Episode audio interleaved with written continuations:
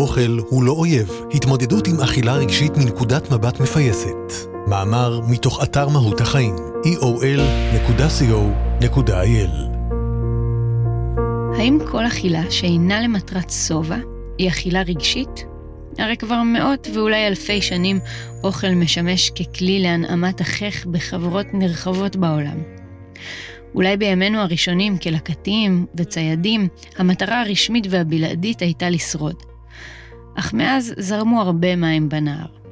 היום, כאשר טובי המוחות עוסקים בשיפור טעמם של מעדנים וחטיפים למיניהם, וקולינריה הפכה לתחביב של רבים שנוסעים ברחבי תבל בשביל לחקור שילובים ומרקמים חדשים, אין ספק שהחלוקה החדה הזו כבר לא ממש רלוונטית. אז איפה עובר הגבול בין הנאה מאוכל ובין אכילה רגשית? מתי תחושת המלאות הנעימה, העונג מהטעם הטוב והנחמה המהנה, מפסיקים לשרת אותנו והופכים לבעיה? אכילה רגשית מוגדרת כאכילת יתר בתגובה לרגשות קשים. היא אינה רשומה בספר האבחנות הפסיכיאטריות האמריקאי להפרעות נפשיות, ה-DSM, אך נחשבת לסוג של הפרעת אכילה ומטופלת ככזו. במילים אחרות, אולי ההבדל טמון במניע ולא בתועלת. ואולי באופן הכי פשוט, ההבדל בין הנאה מאוכל לאכילה רגשית חל כאשר היא מתחילה להפריע לנו. רוב הסובלים מאכילה רגשית יבקשו להשתחרר ממנה בשל בעיות משקל ובשל הרגשות הקשים שנלווים אליה. אנשים שסובלים מאכילה רגשית אוכלים אמנם על מנת לשכך ולדכא רגשות שליליים, אך הם נוטים לחוש אשמה ובושה לאחר מכן, מה שמותיר אותם בלולאה סגורה. כותבת אשלי מרצ'ין במגזין Healthline. אז מהו בעצם הקושי להשתחרר מאותה לולאה? רבים סוברים כי חוסר היכולת לעצור אכילה רגשית טמון ביכולת השליטה העצמית. מסבירה דוקטור לפסיכולוגיה ג'ניפר קרומברג בפסיכולוגי טודיי. לדעתה, תפיסה זו שגויה ומעודדת מאמץ מיותר בכיוון הלא נכון. קרומברג מונה מספר גורמים, אולי אלו שנמצאים בשכבה שמתחת לחוסר שליטה עצמית, שעלולים למנוע מאיתנו להשתחרר מאכילה רגשית. ביניהם חוסר מודעות, כלומר כאשר אנחנו ממשיכים לנשנש הרבה אחרי ששבענו, רק מכיוון שהאוכל נמצא בקרבת מקום. וחולשה פיזיולוגית, רעב שנמשך עד קצה הסיבולת או עייפות גדולה, שמותירים אותנו חלשים אל מול הפיתוי. בנוסף לאלו, מדברת קרומברג על מקומה של ההנאה בסיפור. כשאני שואלת אנשים שסובלים מאכילה רגשית על מה יוותרו אם ייפטרו מבולמוסי האכילה, רבים עונים כי לא יהיה להם שום דבר לצפות לו, כך היא כותבת.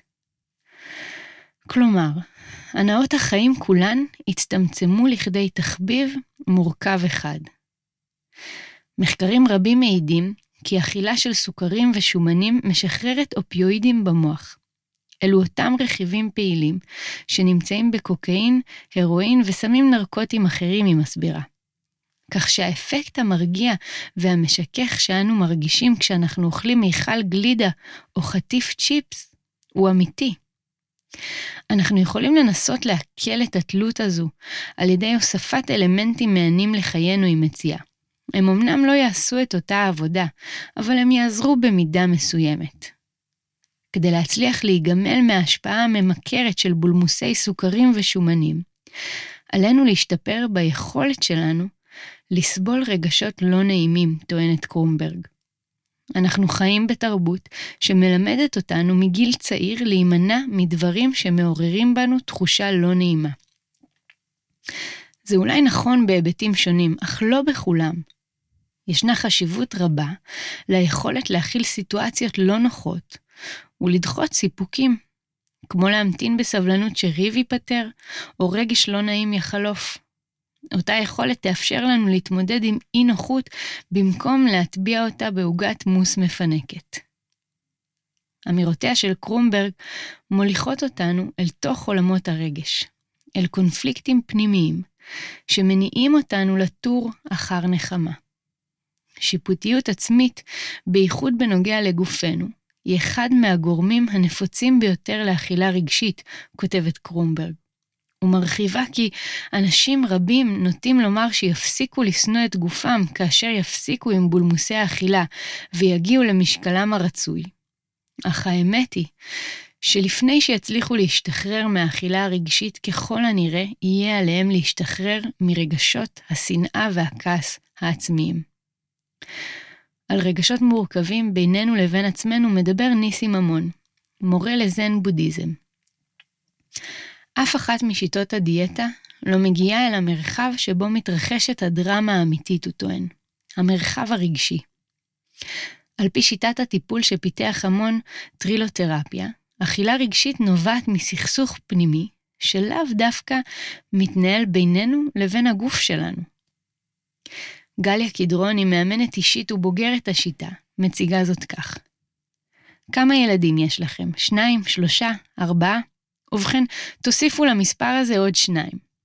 שני ילדים פנימיים, אבל אמיתיים לגמרי, שעושים לכם לא פחות בלגן מהילדים שהולדתם, ובין השאר גורמים לכם לאכול גם כשלא התכוונתם. בכל פעם שהילדים האלה רבים ביניהם, אתם מטביעים את יגונכם בפסטה, בגלידה, בשאריות שבסיר. בקיצור, זה מה שנקרא אכילה רגשית. שני הילדים הנוספים שאנו מגדלים, על פי שיטתו של המון, הם הראש והרגש. הראש הוא החלק הלוגי, הרציונלי והשיפוטי שלנו, ואילו הרגש הוא החלק הסוער, המתמסר, המורד. אין ביניהם טוב ורע. הם משלימים כאשר הם נמצאים באיזון. הבעיה היא, מסביר המון, שבחברה הישגית כמו שהתפתחה במערב, הרגש מדוכא רוב הזמן. אנחנו לומדים לשים את רגשותינו בצד, כדי שלא יפריעו לנו להתקדם ולהתפתח מקצועית. אנחנו רוב הזמן בלחץ לקראת משהו, כך שאנחנו בקושי מרשים לעצמנו לנוח וסתם לבלות. אנשים לא מרשים לעצמם לבכות, לרקוד, לנוח, לאהוב, הוא טוען. במצב כזה, על פי הגישה, כל שנותר לרגש המודחק הוא להתנחם באוכל או בהתמכרויות אחרות. האוכל הופך תחליף לחופש, להגשמה, להערכה עצמית וגם לאהבה. מצד שני, על פי המון, ישנן תרבויות שבהן הרגש הוא זה ששולט, וגם שם מופר האיזון בין השניים. המון מסביר כי יש להתייחס אל שני הצדדים, לתת במה גם לראש וגם לרגש. שני הילדים האלה, הוא אומר, הם לא מי שאנחנו, הם רק מצטרפים לאני האמיתי, הישות הבוגרת שהיא מי שאנחנו באמת. אם נלמד לגבש חלק נוסף, ההורה הפנימי, כפי שמכנה אותו המון, שמתייחס לשני ילדיו בכבוד וברצינות, ולדבריו הוא מלמד אותם לנהל דיאלוג. לא מאפשר להם להשתלט האחד על השני, מאזן ביניהם, ומוביל את שניהם קדימה. נוכל להתקרב אל השלום בית המיוחל. אכילה רגשית לפי גישה זו היא סימפטום אחד מיני רבים של חוסר איזון. כדי להשיב את הסדר על כנו, מציע המון טריק פשוט שעובד עם רוב הילדים בעולם. אם אנחנו רוצים לקחת לילד משהו מהיד, צריך לתת לו משהו אחר עם היד האחרת. כך גם עם הרגש שלנו. דבריו מחברים אותנו לדבריה של קרומברג על הנאות נוספות, אך ניכר כי המון מרחיב את היריעה. לא מדובר רק בתוספת של שמחה וכיף למנעד הפעילויות, אלא למרחב ביטוי, לקשת רחבה יותר של רגשות. בין אם מדובר בפעילות יצירתית ומלאת הבעה, כמו ציור, ריקוד או שירה, בין אם במענה על בדידות ויצירת מסגרות חברתיות חדשות שבהן נוכל לשתף ברגשות ובחוויות היומיום, ובין אם בשיפור חיי ימין או טיפול בפצע רגשי שנותר פתוח. במקרים של אכילה רגשית, כותב המון, גם הריפוי צריך להיות עמוק ורגשי. ואולי אפילו איננו חייבים לחכות לסימפטום טורדני כדי לדאוג לשלום בית. אולי הרבה לפני שאכילה רגשית מתחילה לקבול אותנו, אנחנו יכולים לבחון כמה מקום מקבל כל אחד מהילדים הפנימיים שלנו, ומהו טיב השיח ביניהם.